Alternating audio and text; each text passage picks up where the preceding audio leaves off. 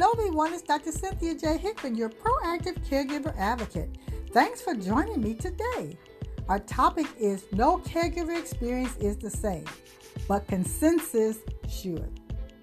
Since caring for a loved one in the home is becoming increasingly common, specific ways to organize and give exceptional care is individualized for every caregiving case. No caregiving experience is the same, but the mission must always be. As a caregiver, you are not in competition for anyone's attention. The focus is always on the best outcome at the end of the day. That is what matters.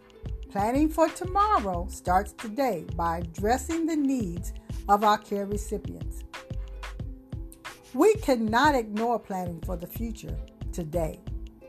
What are the immediate needs? Will the same needs be required tomorrow? This is a great time, whenever possible, to include our loved ones in the discussion.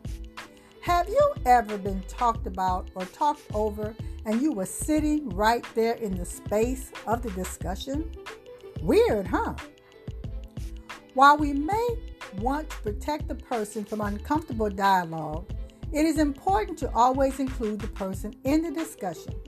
Sometimes decision making before a crisis happens can save emotional turmoil and family dynamics. Avoid being controversial and always stick to the topic at hand. If you need to make a list, do so, but only discuss a few topics at a time. Consensus is the goal.